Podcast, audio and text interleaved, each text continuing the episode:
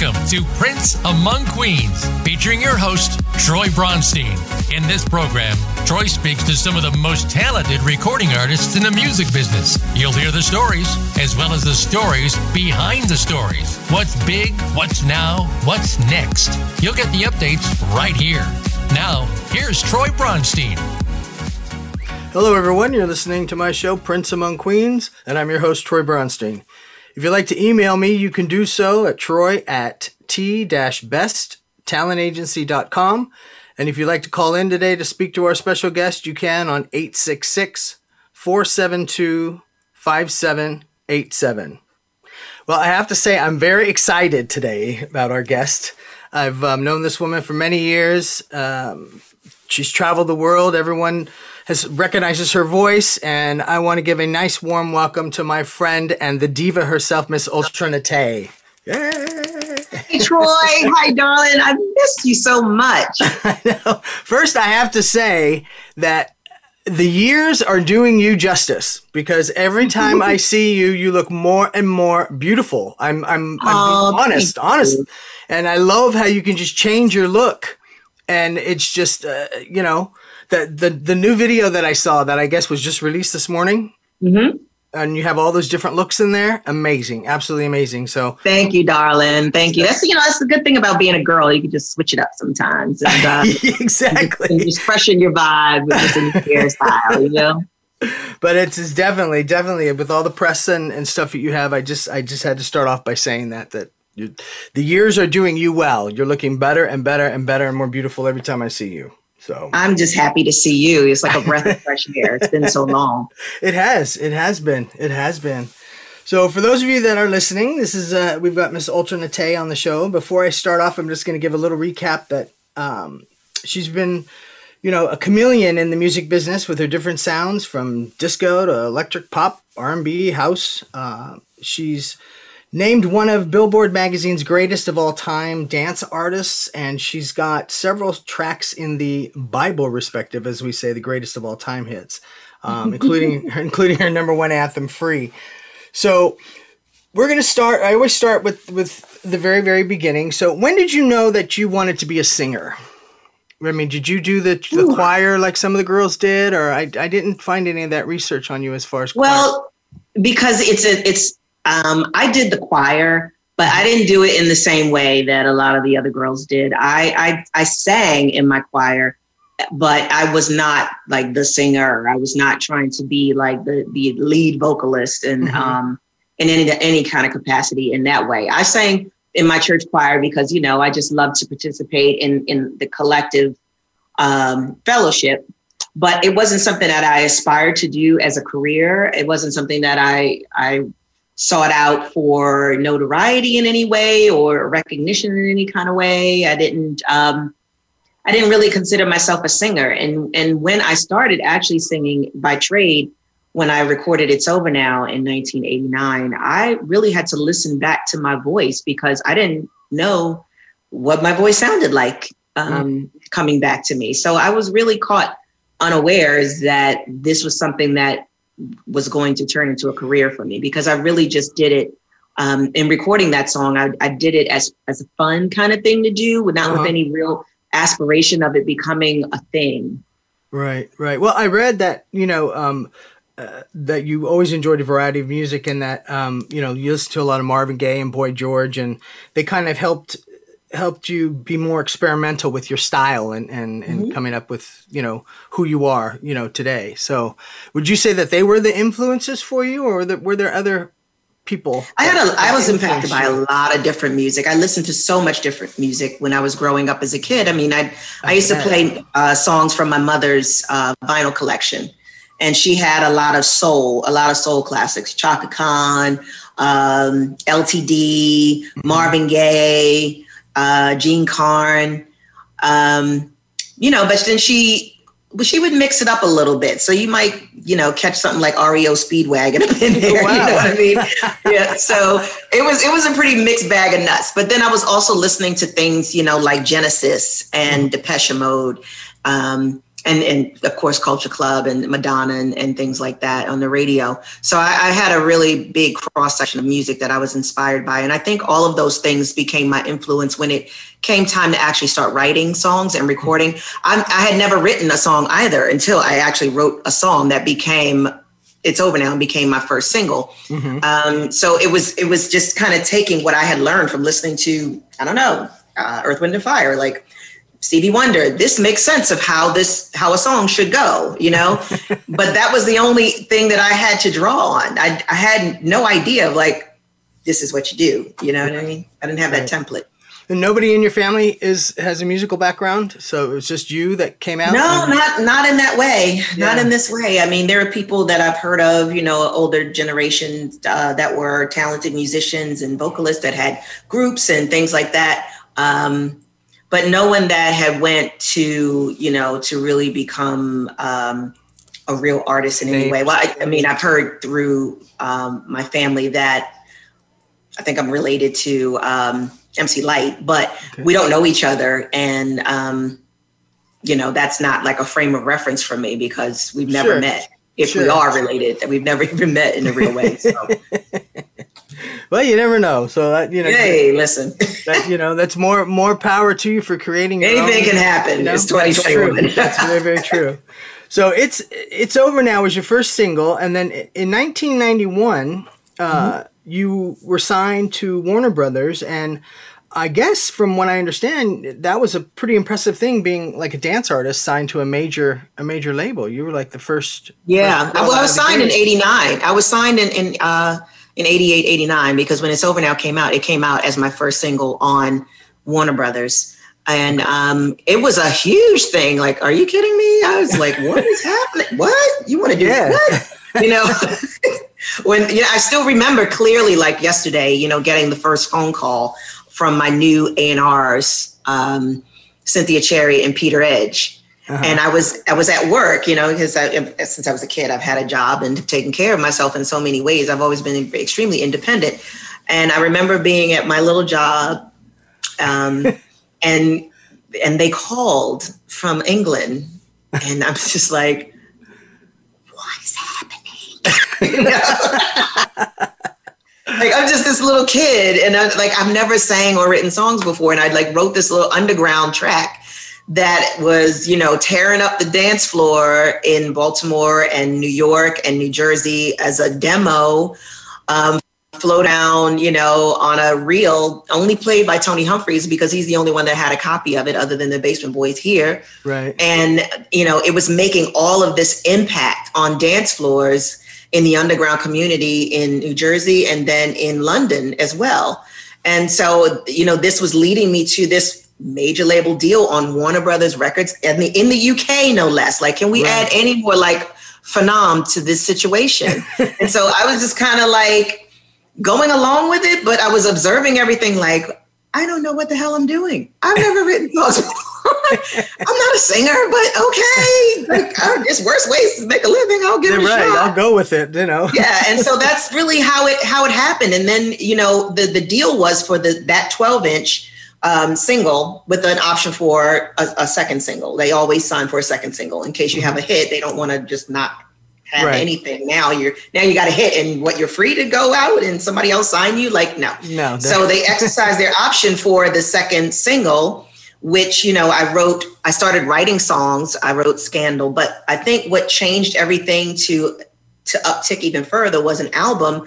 Is that a diva you remember Adeva? I remember was her. Really, yes, she was really, really huge in England. Like mm-hmm. here, it was an underground thing, and that's what made it so crazy because what we were all doing was very underground, and only if you were in the underground culture, dance music culture, and, and house music culture, and or in the gay culture, like in that underground world, did you know about these records. But when I first went to England the moment I landed in Heathrow, there were a huge, massive posters of Adeva everywhere, billboards of Adeva.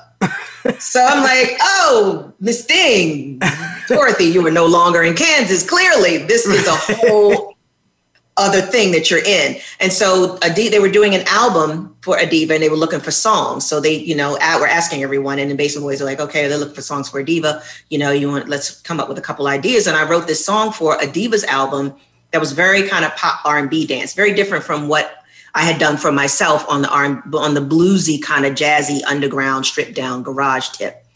And so that song, they were like, okay, this girl has a range in her writing style and her singing style. Like there's a lot going on here that she doesn't even know. So, you know, it became an album deal. And I was like, oh, I'm, I'm going to make an album. Okay. now, now, is that the Blue Notes album? That was Blue Notes from the Basement. And that really That's is right. what started it. And the whole time I was doing it, I just, I had no idea. I was just following my instincts of, you know, this makes sense here, that makes sense there. And we had no rules. So there was no one saying, no, we don't want you to do it that way because it was a very different um, kind of music that we were doing commercially. You know, dance wasn't the big behemoth that it is now. We were right. laying that template, laying the groundwork of what it has now become. But we were the foundation of that, of those first underground dance acts getting major label deals.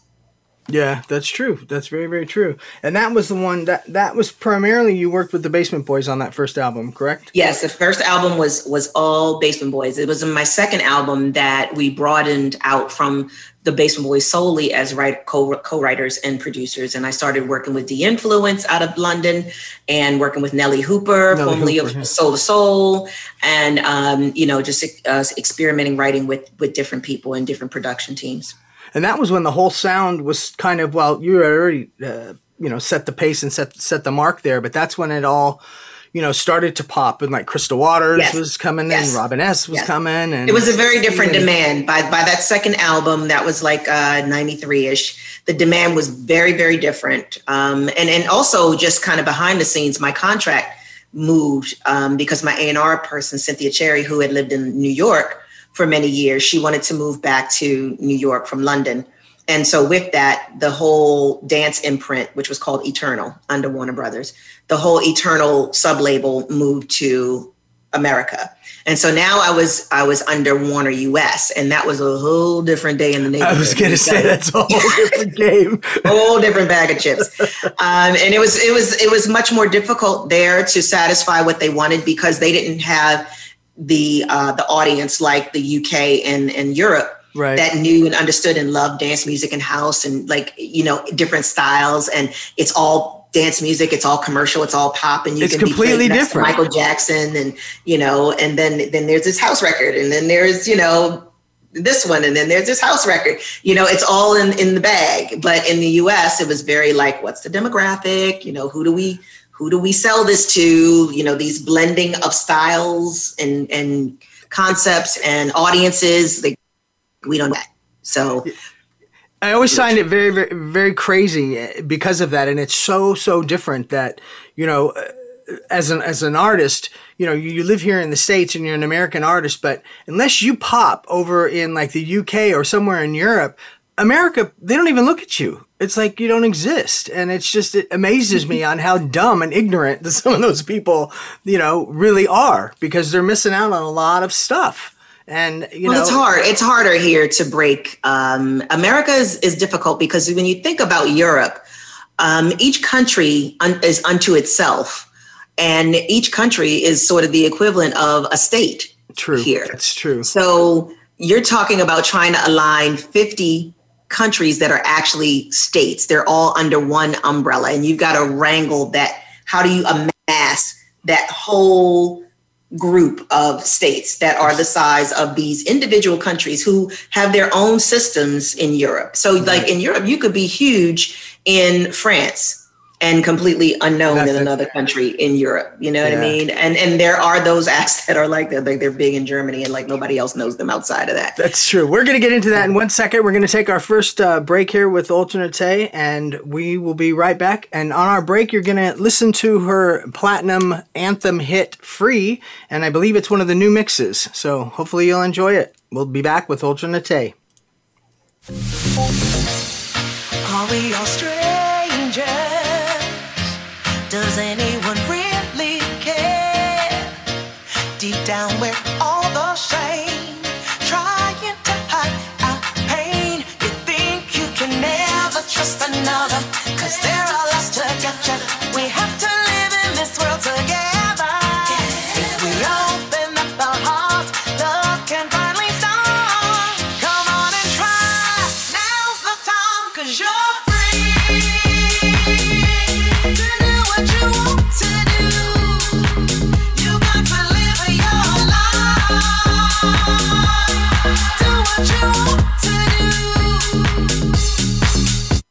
Hi, this is Crystal Waters, and you're listening to my favorite Prince, Troy Bronstein, on Prince Amongst Queens on VoiceAmerica.com.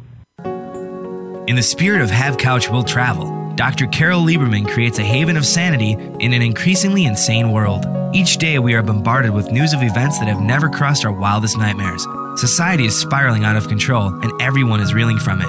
But now there's an answer. The best way to keep sane in this insane world is to tune in to Dr. Carol's Couch on Voice America. Dr. Carol, a certified media psychiatrist, will broadcast live from her Beverly Hills office every Tuesday at 1 p.m. Pacific Time. Call or log in and get help with whatever is sending you reeling whenever you need a soothing voice to calm and advise you. That's Dr. Carol's Couch every Tuesday at 1 p.m. Pacific Time here on America's Voice, voiceamerica.com. Voice America Network proudly presents The Kathryn Zox Show for women, men, children, and families. Catherine magically combines her compassion, experience, and talent to bring listeners a show that's upbeat, informative, and yes, a little sassy. Tune in every Wednesday at 7 a.m. Pacific Time, 10 a.m. Eastern to The Kathryn Zox Show on the Voice America channel. Dive on in. That's right. Dive on into my favorite Prince Among Queens, Troy Bronstein. You tell him Debbie Halliday sent you.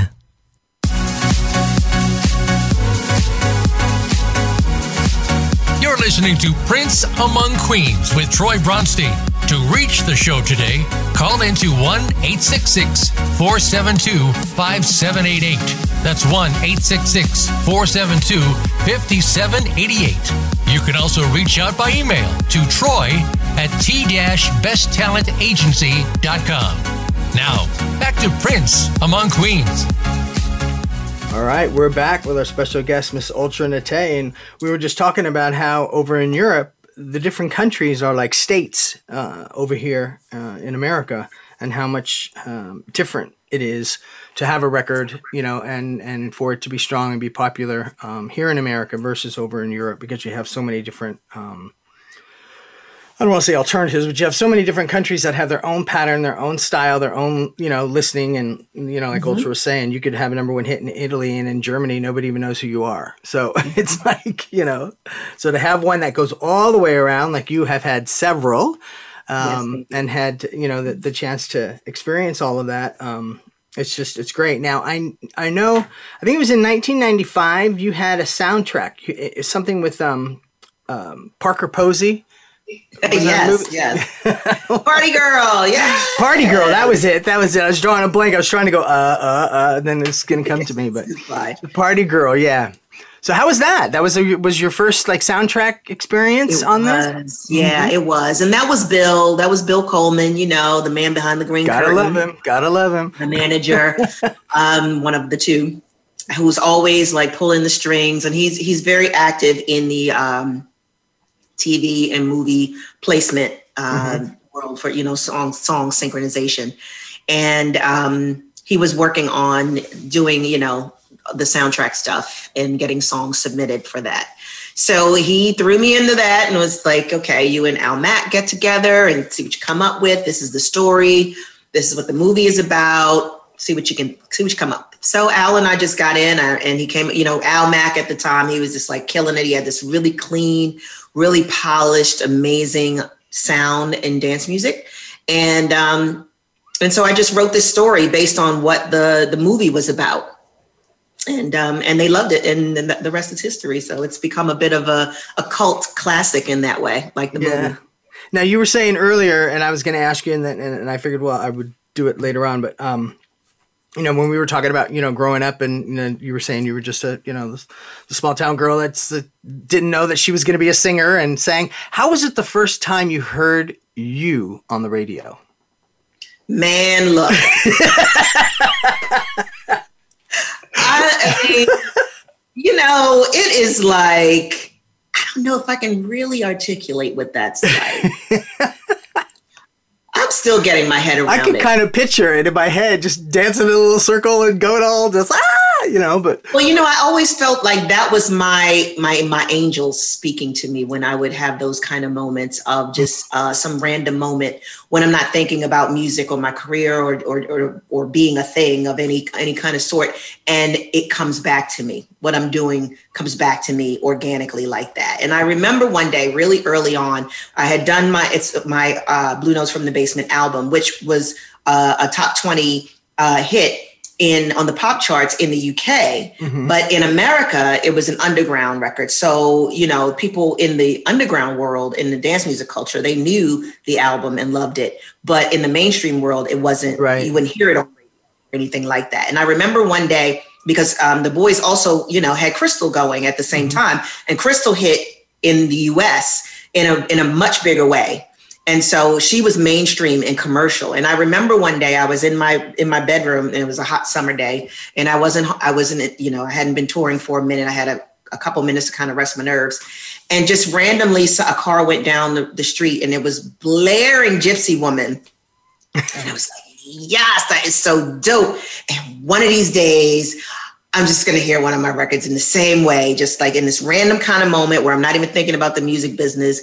I'm just going to hear my my thing, one of them things in the distance, and it and it happened, and it uh-huh. and when it happened here in the states in a really organic way, and I think it was it was with free because you know right. everything before that, my only time it would come back to me if it was if I was in the dance music realm you mm-hmm. know, in that kind of environment, then yeah, a lot of that was going on. But I meant just like in the purely random moment when I'm so far separated from anything in that in that world. And that finally happened during the time after I had released Free and I was coming out of a hotel one day and um, I was in Miami and all these kids were coming down the street and they were off their head totally wasted. But they were all singing free at the top of their lungs like screaming it out going down the street and having a blast and an amazing time. And I, meanwhile i'm like coming out of the building getting ready to go to some event or something.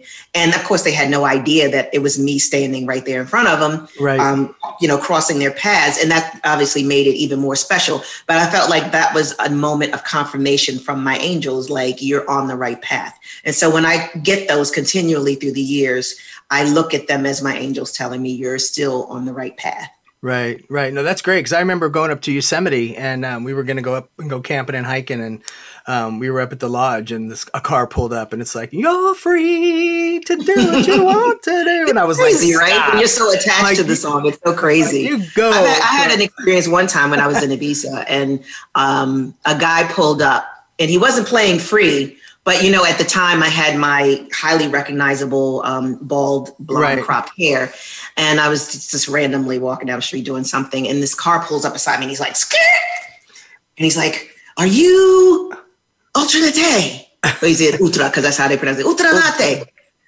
And before I could even say anything, he was like, "Nah, skirt." like me and my girlfriend were like really? I'm not cute enough to be ultra Like, what is he? What? What was that? It was just, it was hysterical. And we that still, you know, funny. Have that precious moment to this day. Like the guy was just like so like like he tuned in, like looked at me a little harder, like mm, no way. but the disrespect, the, the level of disrespect. That's funny. That's funny. So yeah, so then actually during that time, I mean, things that everything started to change for you in a, in a much stronger positive way. I remember um, you left Warner Brothers and then you went with Strictly Rhythm.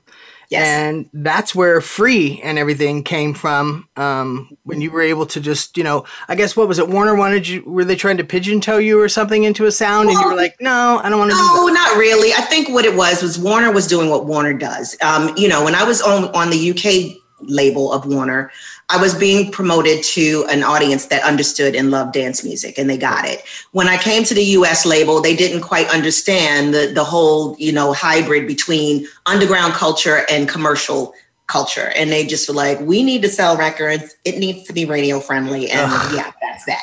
And so we were in a, in a really weird position because we didn't want to completely alienate the underground culture that had supported me and got, Right. basically got me where I was. They were, you know, the first to really tune into who I was and what I was doing.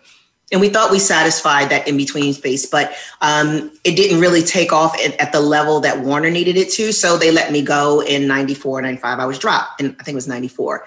And so I spent the next couple years writing for what was going to be my next album because for me, it's never say die. It's Right. always about, okay, this is a really hard moment.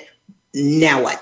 Let me handle the parts that I can control. And what I can control is to continue to make music and to continue to put together an album that when that moment happens, I can have the maximum benefit because I've already put things in place to benefit from it. I don't want to come to a place where all of a sudden something clicks and then you got to scramble to try to like Right.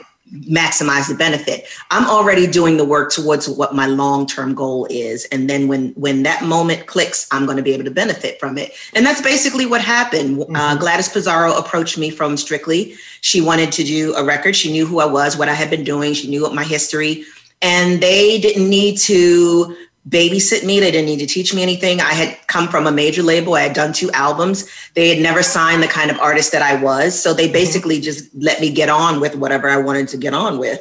And that was writing what would be the first single. And so, you know, Bill, again, um, very instrumental on the artistic side as well, was the one who pitched Mood II Swing to be the producers of this song. And we got in the room together. The boys were like, What do you want your first song to be like? And, you know, my only idea at the moment was I want some guitars. I needed to be a guitar rock song.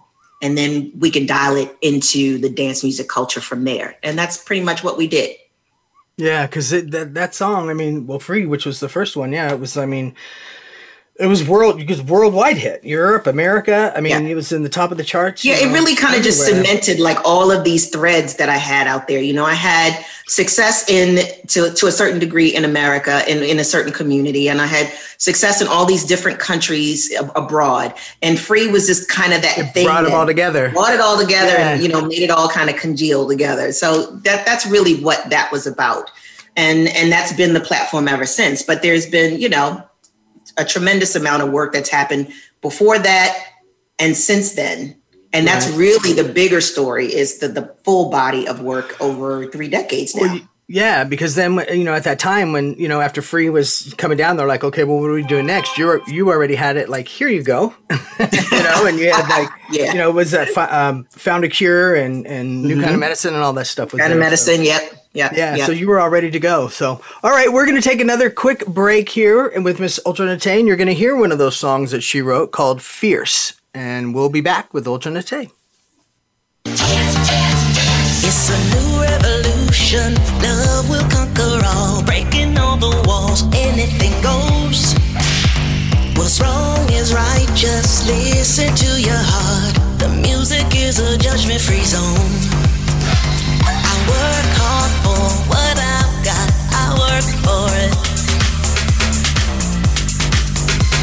I work hard for what I've got. I for it.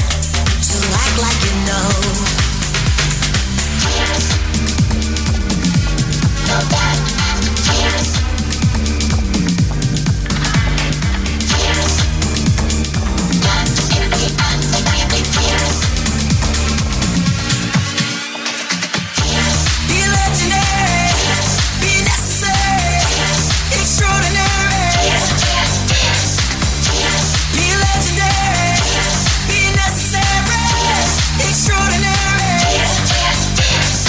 Become our friend on Facebook. Post your thoughts about our shows and network on our timeline. Visit facebook.com forward slash voice America.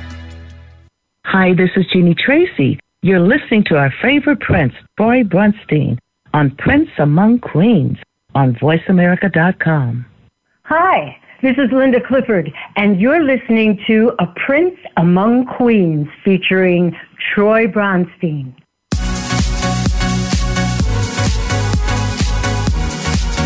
You're listening to Prince Among Queens with Troy Bronstein. To reach the show today, call into 1 866 472 5788. That's 1 866 472 5788. You can also reach out by email to troy at t-besttalentagency.com. Now, back to Prince Among Queens.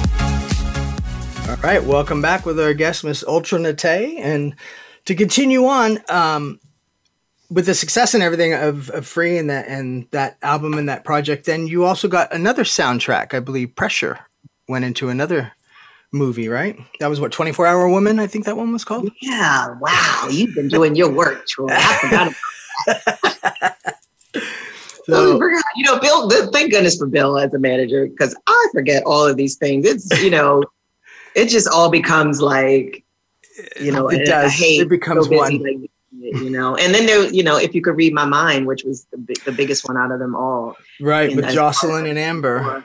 Yeah, it's part of the movie 54. God, I remember, you know, that one time I, I I'll, I'll never forget it. We were in Pensacola, Florida, and um, I came, I arrived late with Viola Wills because her plane was delayed. And remember, we got there, and um, Jocelyn and you, you, you know, came up, and Amber, oh hey Troy, hi, you know, I'm like, this is Viola and all that. And Amber looked at her and she goes, now you do know the words, right? And you looked at her and said, it's her song. I, I will never forget that because I was so funny. You just looked at her and you're like, it's her song. Of course, she knows the words. I mean, come on. Some That things was- are beyond explanation, but you know. That was just a classic, funny, funny moment. I just had to, I had to share that because I, I obviously not forgotten that. So, anyways, um, so Okay. af- after that, you went, you you continued on, and you had, um, you know, several more. I mean, albums you released. You know, Feel Love and Brass in Pocket in 2004, and then you know, Freak on, and now you performed. You got to perform because of that on Hit Me Baby One More Time. Now, is that similar to Top of the Pops? Because I'm not, I was not that familiar with Hit Me Baby One More Time. No, hit me baby one more time is just like a you know the the the Brits have you know a, a wonderful sense of humor of humor and they like to take this and uh you know come up with these really crazy concepts for shows and hit me baby one more time was for artists who have had like a classic record of note that is defined by a particular era. Mm-hmm. and you you know you come back on like after years to perform what that song was. So for me they asked me to come and do free and found a cure at that point. And i was also pregnant with my son at the time. So that was that made it pretty interesting. And they loved that concept because i was doing yoga and all of these things. And they were like this is a great story alternate and, and they had me doing yoga and this you know they wanted to do a session with me. And have this whole backstory and all of that going on. And I thought it was pretty fun. I was going to be in the UK anyway. I had a, a whole bunch of uh, press and promotion to do before I was going to come off the road, um, you know, because I was going to have a baby. Right. I was gonna say, Um, you know, so I was doing all of this stuff like in preparation for that time when I was going to be out of the public eye for an extended amount of time. So I was like, okay, cool. We'll do the show and um and, and add that in there. And, then that's what it was. Like hit me baby one more time with your previous hits. You know, what, what have they been up to? What are they doing? You know, things like that. and that's when, and t- yeah, so it's 2005, and then that's when you became a mother. And Mm-hmm. um, how did that change your your world? I mean, I Well, you know, it's it's it clearly has been the, the most important work that I've done. of course. and my biggest accomplishment. So um, it's it's wonderful to have a child, especially when you planned it, because you know it required a, quite a bit of thought and planning in, in with this career situation. Um, and it was so scary at first because I'm like, oh my god, I'm in charge of like this whole life, the whole person, and then get killed by accident, you know. So it was a little it was really really scary at first and then you get to know this person like you're learning this person who you helped create and helped to sus- sustain their life right. through your life which is really some It's heavy deep. thing I mean, to like kind of get a grasp on and then they become independent of you and your job is to help them become the best representation of who they're going to be that you can while you still have impact and influence with that and you're I- still for the mother for me i'm still you know you're still uh attached to them in a way like that invisible umbilical cord really is a thing because you know i always tell my son all the time like you're still that little baby in the little pony outfit first you know halloween costume i put him in that he absolutely hated but it's true like no matter how big he gets he's 15 now obviously he's tired I was gonna say I probably wouldn't even recognize him if I saw him Yeah. today. towering Wow. over me. He's got an afro this big, and he's an amazing, you know, young looking young man and an amazingly smart young man. But in my mind, sometimes he's still, I still put him in that little baby pony Yeah, costume. he's he's.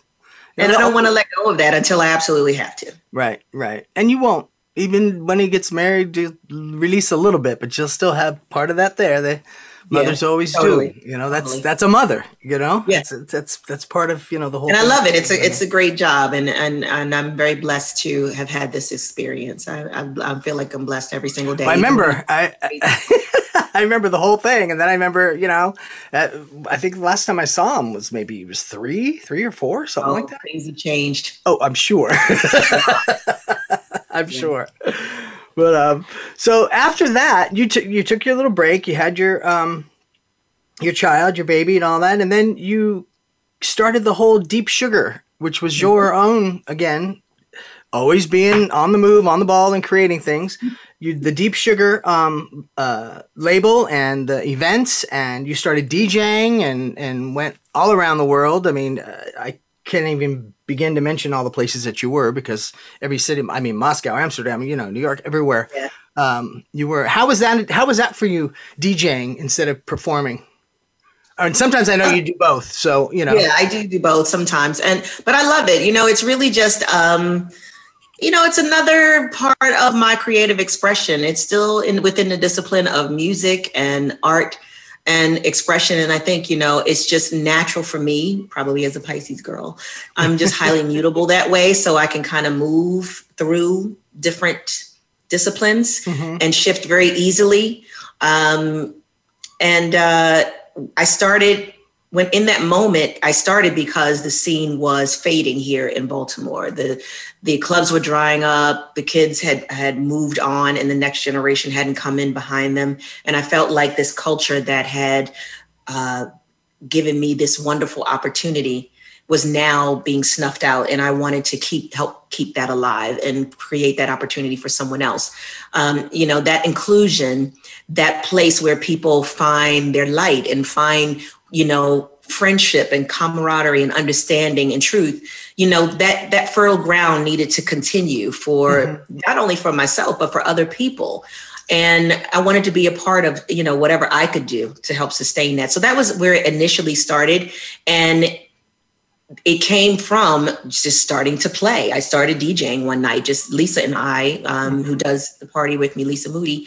Um, we just started playing one night because there was no place to go to hear the music we wanted to hear, to dance and hear what we wanted to hear. So, out of necessity, we, you know, it was like, well, let's just go over a friend's house who's got some, you know, vinyl. And I mean, and we had our own vinyl, but she had turntables. She had a set of uh, Pioneer 1200s. So we didn't know how to how to play in terms of, you know, the technical part of getting from one to the other, one record to the other. But we knew what we wanted to play. And I grew up in club culture. So I knew what it needed to sound like, what it needed to feel like. I'm a club kid and I was always on the dance floor. So I know as an audience what the music needs to sound like. I know as a musician and, and now at that point as a singer and songwriter what it needed to sound like. So it was just a matter of mastering the technical part of it. And then we created a party. What better way to learn but by actually doing it with a crowd in front of you? Then you got to really like Yeah, that's get the best. together that's real fast. It's trial by fire.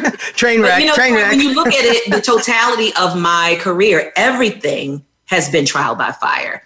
Everything that I've learned how to do has been because an opportunity presented itself or I created an opportunity and now I've got to step into that. Well, you're, you know, you're a very dominant, you know, uh, woman and, and very, you know, self-driven, which is one of the things that I envy about you. You know, I admire you for all of that. And, um, you know, you've worked with everybody in the business and, um, it's, it's time again already to take another, to take a, another break. And uh, on this break, you're actually going to hear a track that you did with Michelle Williams from Destiny's Child called Waiting on You.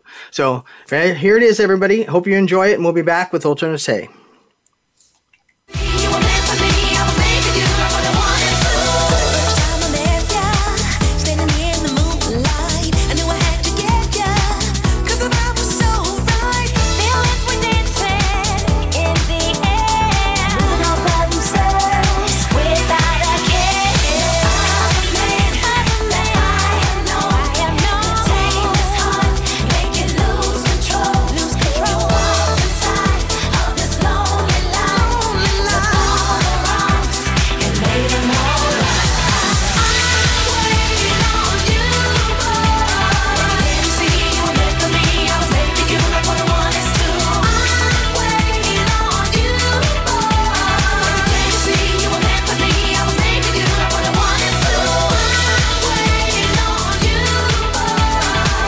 Follow the Voice America Variety channel on Twitter. Our hosts always have something to say, and we know that you do too. We tweet on today's hot topics, and you're welcome to follow us. Speak up and join in at Voice AM Variety. That's at Voice AM Variety. Dive on in. That's right. Dive on into my favorite Prince Among Queens, Troy Bronstein. You tell him Debby Holiday sent you. Become our friend on Facebook. Post your thoughts about our shows and network on our timeline. Visit facebook.com forward slash voice America. Hey, family, this is Robin S., and you're listening to Prince Among Queens with my brother from another mother, Troy Bronstein.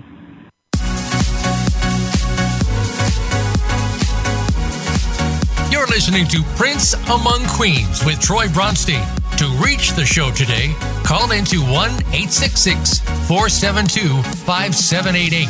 That's 1 866 472 5788. You can also reach out by email to troy at t-besttalentagency.com. Now, back to Prince Among Queens. All right, welcome back. We're here with Miss Ultra Nate, and uh, just as some final um, uh, etiquette, uh, I don't know, awards uh, that she's received. uh, I want to make sure that I announce on for Billboard Music Awards. She was nominated for the Club Play single as well as the artist and International Dance Music Awards. She won the Best Dance Artist, Best Record, and Best Garage 12 Inch. So that's a, a massive accomplishment, and my kudos to you again for that. Thank so, you, on this last section, I always ask all the artists their three favorite things, and um, it's your favorite city, your favorite show, and your favorite song. So the first one's your favorite city. It could be a city that you perform in. It should could be a city you just go and chill at, but just a favorite city. It could be because the people you know there, whatever. So where where what would you say is your favorite city? Because That is so hard. That is such a know, tough between Ibiza and London and Paris. Like that sounds so pretentious. so pretentious, right? But um I'm gonna say London because I have so much history there um with my music and with the people there. And uh yeah, that's been a been a serious part of, of my whole career. Mm-hmm. And then um, what about uh, f- show? Your favorite show? What? My favorite show, oh, again, a toss up. That would be hard between either my first show ever in the world was right here in Baltimore, right at Club Fantasies, as when I was learning like what it was all about to be a diva and be on stage and blah, blah, blah. so that's very, you know, impacting. But then there's also London Pride. Um, I'm sorry, UK Pride, and it was 300,000 people I was gonna say that's massive. That's massive. free. And um, I just got you know, how do, how do you forget that? How do you ever forget? I 300,000? just got goosebumps. Just got goosebumps thinking about it. I can, I could, I could picture it. Wow, that's awesome. That is totally awesome. And then song, favorite song. so my catalog, which is pretty vast, uh, I would say my favorite one to sing is would be maybe um, "New Kind of Medicine." I think people really that one always hits people, whether they know the song or not. Um, by the time I do New Kind of Medicine, the show is in a place where everybody's in the pocket and they're in it together and they're just ready to like, and they're just open and they're feeling good and they're just ready to love for the hell of it. And so, New Kind of Medicine, when those strings hit and it's very lush, very Mhm. chic kind of 70s feeling, like everybody just like, oh, okay, okay. We're in a groove right here. We're in a pocket. You know, this it's always good to see that that feeling when people are like, oh, okay, this is this is an old school kind of jam. You know, it's very it's like you you already know it, like you have a, a relationship with the song from way back when before you even knew. So I'd say Mhm. new kind of medicine. Cool. Now, I'm going to ask, uh, what about a song that's not in your catalog? Do you have a favorite song that's not in your catalog? Not in my Like if you- that's a lot of that's a lot of songs. But if, Um, if, if you, if I just said like right now, if I just said, you know, hey, Ultra, you know, we were at a club or something, and it's like, hey, they want you to get up and sing a song, not one of yours, but what would you, what would you, what would you pick? Um, I'd say uh, maybe you can't fake the feeling. Mm. okay. Because I love my disco classics. You yeah, can't, no, no. I you could, know, I could, I could totally hear it. a feeling. Or um, like Inside Out by Odyssey or something. I always Mm-hmm. sing that, and and you know, it, it just kind of resonates with me in a way. But yeah, Yeah. that that old school kind of um, candidate for love, like those kind of disco classics, Right. really would get. Those are fun. I, I, I, like that. I like those that music too, and, and the, that that whole vibe and you know the feeling. It's just it's feel good music. That's It what I call it. I call It it, is. feel good music. And it still sounds amazing on the dance floor. They, these things were produced like a million years ago, and they sound crazy on the dance and floor. and it makes you feel good. It takes Mm-hmm. you back again. That's why I say feel good music. You know, it's not just noise. You know, it's got a meaning. It's got a purpose. It's you know, it's kind of like I look at country country western music, um, or country western country music just as a whole. You know, how it used to. It's Yeah. changed over the years. You used to have a little story. You know, the Yeah. the man beat the wife and she was out and you know all that kind of stuff. And now they've That's got right. different That's right. it still has a story, but it's a different type of story, and it's Mm-hmm. becoming more and more, you know, popular. And They're um, popping it up. Yeah. exactly, you know, the whole the whole thing. So that's that's good. Now I mentioned before, just to um, uh, fill up this last little bit of time before I have to say goodbye, and I don't want to say goodbye, but um, everybody that you've worked with, I'm just going to name a few. I mean, from Lenny Kravitz, The Basement Boys, Stonebridge, Todd Terry, David Morales. I mean, Roger Sanchez, Masters at Work, Delight. Is there anybody that you haven't worked with yet that you want to Oh, work with? I mean, you know, I've been doing this for, for 30 plus years now. So Uh, there's tons right. of people that have come into the into the equation that um, I haven't worked with that um, I would love an opportunity to work with. I'm currently working on my next album, number 10. Um, and I wanted one of the people I wanted to work with on this album was Henrik Schwarz. And that has come together. He sent me some songs, and I loved the instrumentals that he sent me. And I wrote two, uh, two of them, two or three, something like that. And I just love those works, and um, I can't wait to for everyone to hear those productions. Um, you know, I always feel like, oh, I'd love to work with Nile. You know, Nile Rodgers is a friend, and I've worked with him on his uh, FOLD festivals, his Freak Out. You know, Freak Out, Let's Dance uh, Right, festivals that he's that he's put on. Um, so maybe you know one day that's a that would be uh, something fun to do. Um, uh, working with Lenny was a dream to be in the studio with Lenny Kravitz, like playing guitar and singing on my track was, uh, you know, something that I wrote was just crazy conceptually. so I think I need a do over with that. There you go. There you go. I need a do And- over again. But and it's funny because you mentioned you know earlier the very very beginning on how you know you you didn't write you weren't familiar with writing and you know now i believe and correct me if i'm wrong but i mean almost everything you are writing. You're involved in the writing for almost oh, all your pretty much a lot of it, not every everything. I mean, you know, I would say ninety percent of my body. but that's great. That's good that you are. Yeah, yeah. you know so. Yeah. I mean that's that's that's really where i started. And and even as the music business has changed and and things went for a while went to the way of oh we just need a top line um, i didn't i didn't do a lot of those tracks. I was asked by a lot of producers from around the world a lot of new kids that came out to you know just do a top line kind of thing. But i felt like a lot of that was kind of throwaway. So very um specific about who I would work with and what projects I would do that kind of work on because I think it's very one dimensional and um, has a way of being of detracting from your your overarching talent. And um, so there's a lot of reason why I went uh, solo, not solo. I'm sorry. The way the reason I went um, completely independent in uh, 2003, 2004. So everything I've put out, all of my uh, albums since then have been completely independent. And now approaching album number 10, um, you know, it's really gratifying. Even though there's a lot of drama and messiness going on in 2021, to be at this point, to be working on my 10th album and knowing that, you know, a significant amount of them I've put out myself as a company. And um, I don't think anyone is has been doing this. Like we are creating history right now with what we're doing with this genre of music as women and the other women that we had on the show. Um, you know, we're we're creating history. Yeah, definitely, definitely, and and again, my my kudos to you, and and you know, I'm I'm always proud of you, and and love you to death, and and can't wait Thank for more because always been when when you on it. decide to do something, whether it's a little on the edge, or everybody's like, really? Yeah, I mean, you, you come through and you change, and you do you do it your way, Ultra Nate's way, and it's it's a hit. It always ends up being a hit. I think you, So, you just can't be afraid know. of that. Like you can't be afraid of that. You can't always worry about, you know, is this following the template of what's being successful right, Right. now? In our genre. Like you can't worry about that all the time. I think you're gonna, in the long, playing the long game, gonna garner more respect and leave a better legacy if you are are you know charging the fences and um, taking those risks and going out on a limb every now and then. That's the that's the perfect way to end the show with that statement, my dear.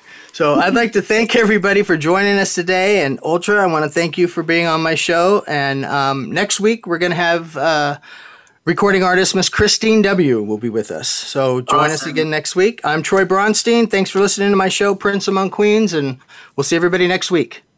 Bye Thank you for listening to Prince Among Queens. Be sure to join host Troy Bronstein for another great episode next Thursday at 3 p.m. Pacific Time, 6 p.m. Eastern Time on the Voice America Variety Channel. Until then, enjoy your week.